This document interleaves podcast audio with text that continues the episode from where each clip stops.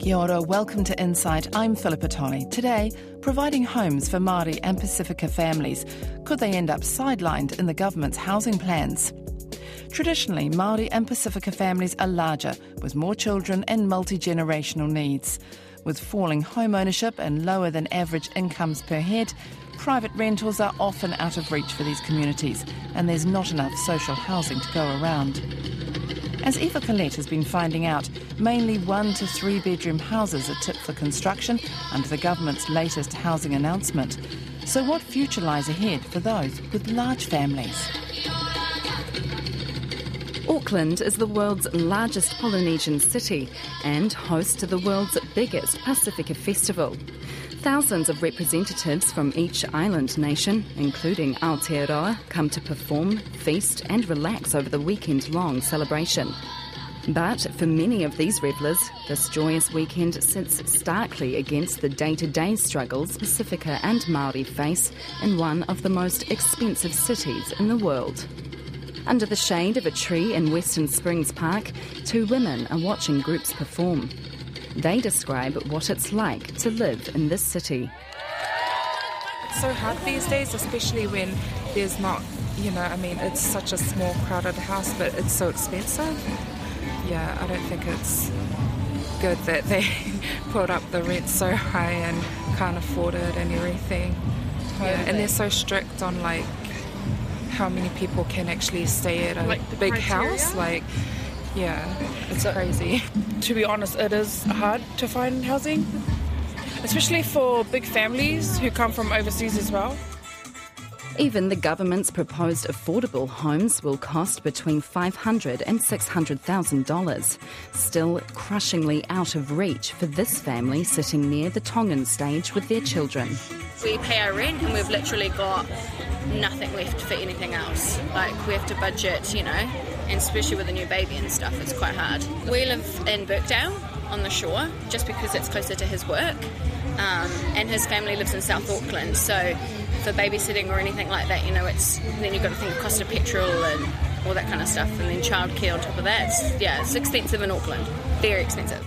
The Mangere Otahuhu area in South Auckland, or Little Tonga as it's nicknamed, acts like a roll call when it comes to ticking off broader household trends for Pacifica and Māori. The two communities make up three quarters of the local community, but less than half own their home and nearly half live in state housing. And many houses have two families living in them, three times the national average of 5%. Vaimaa Mimea is a social worker at Monte Cecilia Housing Trust. We're walking around the grounds of an emergency housing complex in Otahuhu. mum, dad, and eight children. And the last one is a dad with two children. He'll be soon to be moving into one of our two bedrooms so we can put our larger families in. So they're four bedroom. They have two sets of bunks and three of the rooms, and then mum and dad, of course. Right. And typically, how long do these families stay? Well, it varies. You can get a family that moves in a week and then they get offered. Then you get the family that's been here for 10 months. Don't know how the system works, but definitely yes.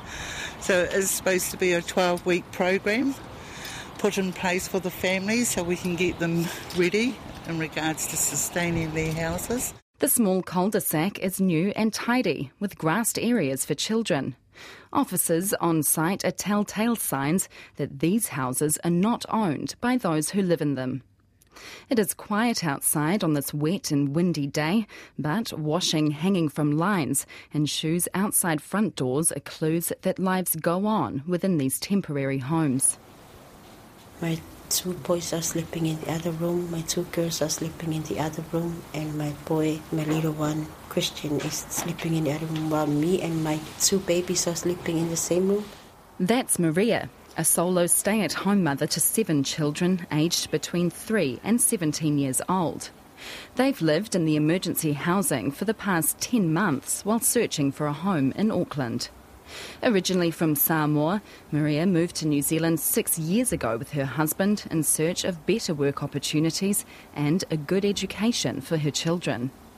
Rent prices surged, so the family was forced to hunt for more affordable housing. They struggled to find anything adequate and moved in with a family friend. Then, when her husband started drinking heavily and became violent, they split, and now she faces looking for a house alone. I have tried to look for some private rental, but they didn't accept me and my children. If I put down all my seven children, they wouldn't accept me. They said that um, our application has been declined so many times from the agents and landlords. They said that they wouldn't accept too many children in the house. It's so hard to get a house for me and my seven children. In the past, the only way Maria could get a house was by lying about her situation. The house that we used to stay in Manurewa, I didn't put down my all of my seven children. I only put down four. So they accept me. When it's time for my inspection, I rang up someone to come and pick up my little ones so that Talano wouldn't see my children inside the house. She widened her search to include the city's outer areas in an attempt to find a house big enough and cheap enough for her family, but without luck. And there just isn't enough social housing to go around. For a solo parent on a benefit, the situation seems hopeless. There are a lot of families that staying in here that um, they're looking for five bedrooms, like six bedrooms, seven bedrooms, and it's so hard to find. They should build um, five bedrooms and upwards for the bigger family. Māori and Pacifica have some of the lowest home ownership rates in the country. But with private rentals often out of reach, many families resort to bunking in with others to share costs. This then puts the families at risk of being thrown out for breaching tenancy agreements and makes living conditions overcrowded and unhealthy. And when family isn't an option, people resort to sleeping in cars, garages, and on the street. The 2013 census shows that two in five Pacific people and one in five Maori live in overcrowded housing, compared with one in 25 Pakeha. Housing New Zealand manages just over 8,000 houses with four bedrooms or more out of around 63,000 homes in stock nationwide. When there aren't enough state houses available, families can try for emergency accommodation. If they get in, the accommodation offers comfort, but it also puts lives in limbo. The constant house hunting and instability leaves Maria exhausted. If we get a home from Monte because they're trying to find us a home from private rentals and Housing New Zealand, then I will be focusing on everything that I have been missed out of life. You know, I want to be like other families that they go out with their children and do whatever they want. Maria's situation is not an unusual one. Monte Cecilia Housing Trust, set up to help homeless families, housed 235 families last year and assisted 445 families with 919 children. A third of those have more than four children, and almost all of them are Pacifica or Maori.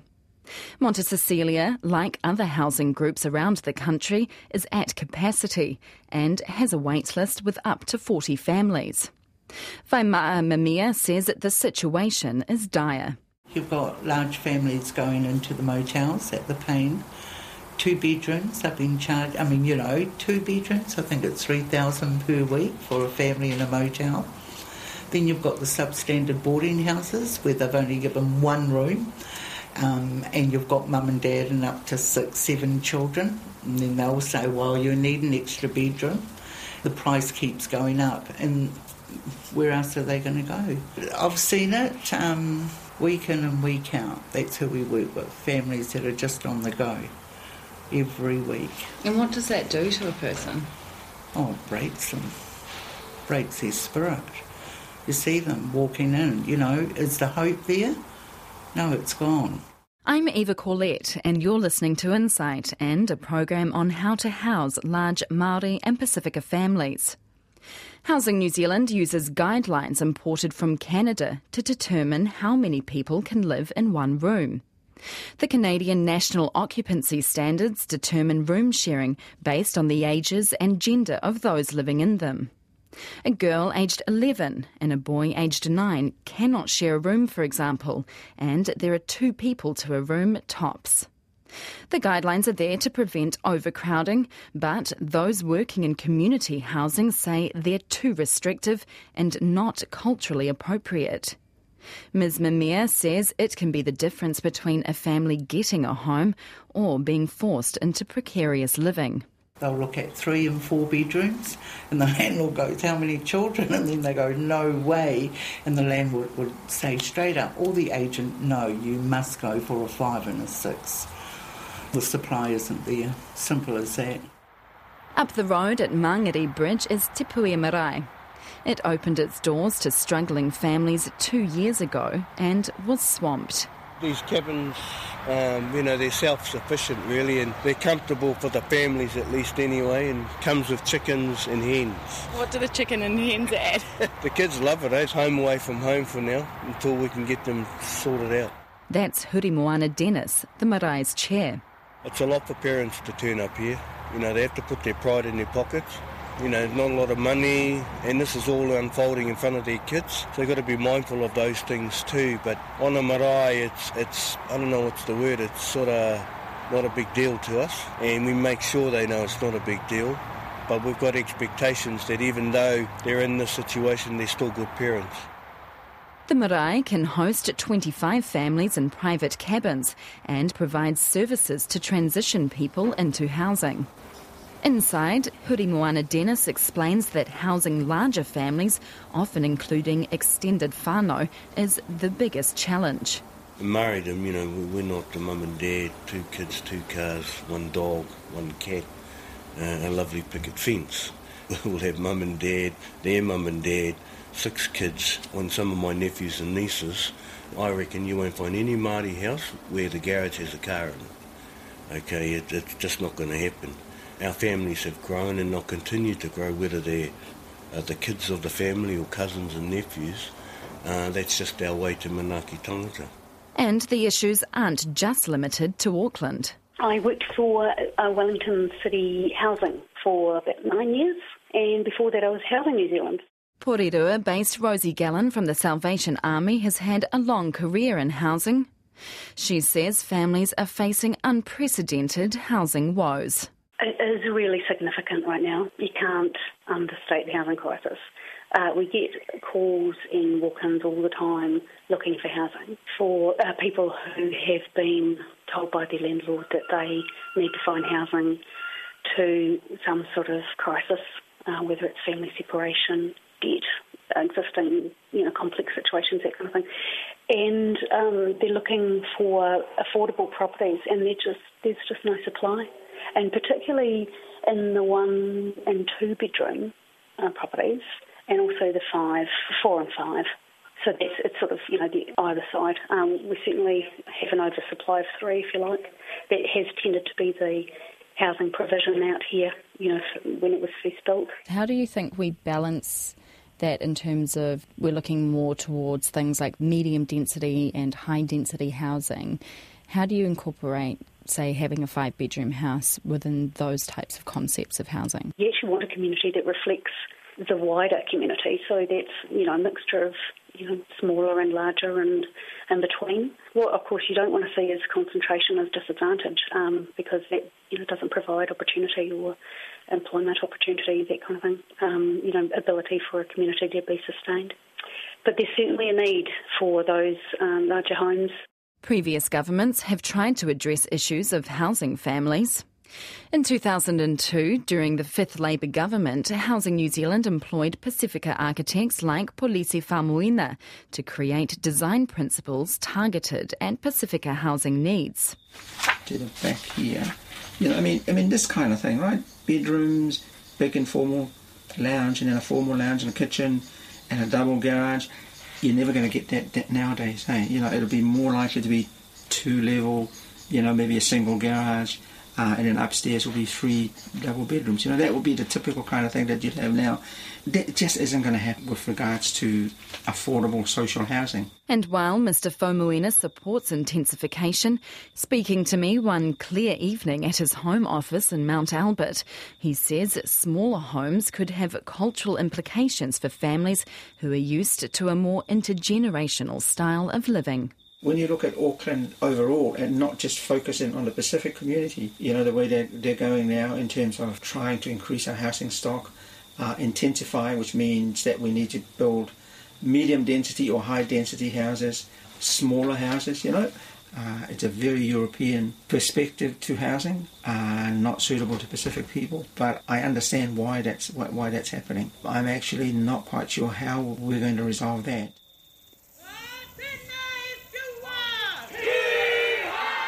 Two weeks ago, next door to Mr Faumuina's house, the Prime Minister Jacinda Ardern and the Housing Minister Phil Twyford announced the development of three to 4,000 houses on Unitec's grounds in Mount Albert. The development is the first major announcement under the government's KiwiBuild plans to build 100,000 houses over 10 years. The units will be one to three bedroom and will be a mix of those sold at market price, affordable, and social housing. Today really marks the end of the beginning. It's the moment when we, not only as a government but as a community, stand up and say, we're going to do things differently. The time has come for change. We're going to build our way out of this housing crisis it's not okay to have kids growing up in cars and garages. Previous generations fixed these problems, and so many places around the world have avoided these problems. And now it's time for us to do the same. The Housing Minister Phil Twyford says the partnership with iwi has been central to the development process and he plans to partner with local councils, the private sector and the community to address housing issues. But what will developments like this really mean for the community it looks to serve? An advocate of a kaupapa Māori response to housing is Te Matapihi, the National Māori Housing Advocacy Group. As we walk around the Unitec site, its chair, Rau Hoskins, who also lectures on Māori architecture on campus, hat tips the new government for its openness to discussing housing options. But he cautions that it needs to meaningfully collaborate with iwi so that Māori and Pacifica can work towards home ownership. And that will take different approaches to ownership models. What would be really important in this particular development is to be able to explore a range of equity building and shared equity programs so that whānau that are lucky enough to be housed in the development can progressively build a stake in that community and not be social housing tenants for life, but can actually, um, over time, build equity and then from, from equity build stability and um, connectedness, and also, of course, the, the end um, result there is intergenerational stability and intergenerational wealth. And making that work for Māori and Pacifica families requires imagination. I think the key for this um, village is to is to look at how you can integrate whānau and wider support systems into the design of the village, insofar as uh, looking at intergenerational housing concepts and uh, making sure that uh, we don't just look at single household units as totally independent of their neighbours, that we hopefully will have a chance to promote uh, developments where an extended whānau, for instance, can actually take over the tenure of you know a one, a two, a three, and maybe a four-bedroom home in a complex that enables in-house support for childcare, for transportation, for um, food production in a way that uh, Māori Pacific whānau have in living memory come from in terms of um, earlier lifestyles in the Pacific and, and in, in rural parts of uh, the country. Mr Hoskins says Te Matapihi's role is to make sure whānau dynamics are discussed from the outset. So that's, that's our role, is to, is to make sure that we don't just keep doing the things we've done and expect different results, uh, that we actually do acknowledge that we have a predominance of Māori Pacific tenancies within social housing and that the dynamics in those whānau are quite different often to nuclear European households. So, yeah, I think we've got to get real about where we are in the world, where we are in the Pacific, and stop designing for nuclear whānau situations. The Housing Minister, Phil Twyford, appears on board with new models of ownership. With Māori and Pacific, there's also some really, there's a, a, a very particular aspiration to uh, have, for instance, intergenerational living. You know, people where, where you can have your own independent living space, but actually live around uh, different generations um, and different parts of the same extended family. Well, um, we, we haven't really uh, developed and designed housing that meets those aspirations. So, my hope is that um, with our ambitions with KiwiBuild and doing large scale urban development projects like the one that we announced at Unitec in Mount Albert, that it's an opportunity when the government's playing a coordinating or master planning role to ensure that you don't just get this monoculture of McMansions, expensive three, four bedroom McMansions with two bathrooms, that actually you get a really rich mix of the different kinds of housing that people want and obviously that they can afford. And I think within that, uh, there are opportunities, particularly working with non profit um, community housing providers and others, that we can provide this mix. And is he open to changing the occupancy standards imported from Canada? Yeah, why not? Why not look at those, uh, be more flexible about it and consider those kind of options? Sounds very sensible to me. Community providers echo calls for partnership, saying the government won't remedy the housing crisis alone, especially when it comes to matching the needs of Māori and Pacifica. In Mangere, a group made up of the Airedale Property Trust, the Methodist Church, and Te Taha Māori Property Trust have built a housing development called Tumaya Ki Te The five houses sit along a driveway next to a preschool off busy Massey Road. The newly planted trees are yet to soften the imposing grey weatherboard and corrugated iron structures. Backyards almost as big as the houses opening onto them look cartoon like as the teal green hydro seed gets ready to sprout grass. In a matter of months, these homes will become the community for five families. Tumaya Ki Te has been developed for social housing tenants living in crowded, unstable, or unsuitable accommodation. The group has built three two bedroom homes and two with five bedrooms, the two house sizes most in demand for the area, according to the Ministry of Social Development. The chair of Te Taha Māori Trust, Ara Ngaha, says they saw a need in the community and figured they could help fill a gap. She says there is a lot to be gained from intergenerational living. Mum and dad are usually so busy earning a living to keep the roof over the head and food on the table that they often don't have the time to spend with the kids, whereas in the nanny generation, that's part of that role that they do. The previous national led government contributed $100,000 to the project and set up a scheme to supplement tenants' rent through income testing for 10 years. While Ms. Ngaha believes fixing housing issues should lie primarily with the government, she also thinks that if communities want to help, that should be encouraged the current government is appears to be more willing to talk and think about doing things differently simply because what we've done hasn't worked. We've had nine years of a government and nothing much moved at all. So it would be good if we could keep the momentum going and do more of this. The Airedale Property Trust manager, Ratnesh Sharma, agrees. I think this is a great win for the government in, in this instant because if you divide that 150,000 they have just given up front, if you divide that by the five houses and, and then over the 10 year term, it's actually you know such a small amount. And for that we uh, are housing people that are waiting on the MSD housing list and we are housing them. And uh, so it's a great win for the government. He says developments like Unitec are needed, but the government needs to continue supporting community developments like Tumaya Ki Te On their own, they are working with Housing New Zealand and uh, with, with the subsidies within that to solve the issue. What I'm saying is they can work with other com- local community housing providers and uh, together we can achieve probably better solutions uh, for uh, all the people involved.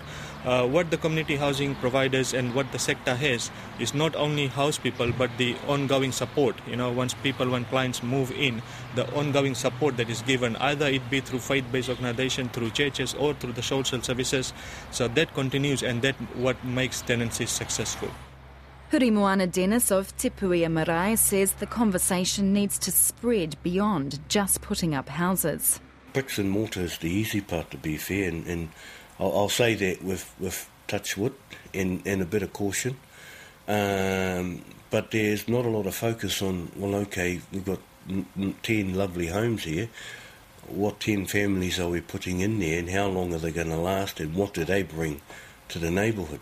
And I think that's something that's sort of been missing in this whole housing continuum, in that it's all been focused on bricks and mortar because it's high volume, it's a good sell, you can go and touch it and open the doors and cut the ribbons and all of that sort of stuff. But there hasn't been a lot of thought in, well, actually, what, what what's the character and the dynamics of the whānaus that we're putting in there? And honestly, Eva, a lot of them have some high complex needs. So the impact on that is their, their tenancies become unsustainable within months because dad has a drinking problem, uh, mum's gambling, the kids are, are, are, off the, are off the Richter scale and things aren't, aren't working uh, in the family dynamic. So what that normally results in is some form of warning, eviction and homelessness. So until we see a good balance of the bricks and mortar and the soft stuff, we may not achieve much in terms of making these people, as, as you see there, mana motuhake. Uh, and we use that word because it is them being self-determining. Uh, they can pay their bills, they can, kids are back at school. Um, and they become the, the community members that they, they really are. The government, in its early days, has shown a willingness to consider alternative ownership models and the cultural needs of Pacifica and Māori communities. As it rolls out further housing development plans, those groups and their advocates will be keeping a careful eye on how collaboration and innovation is managed. That program was written and presented by Eva Corlett.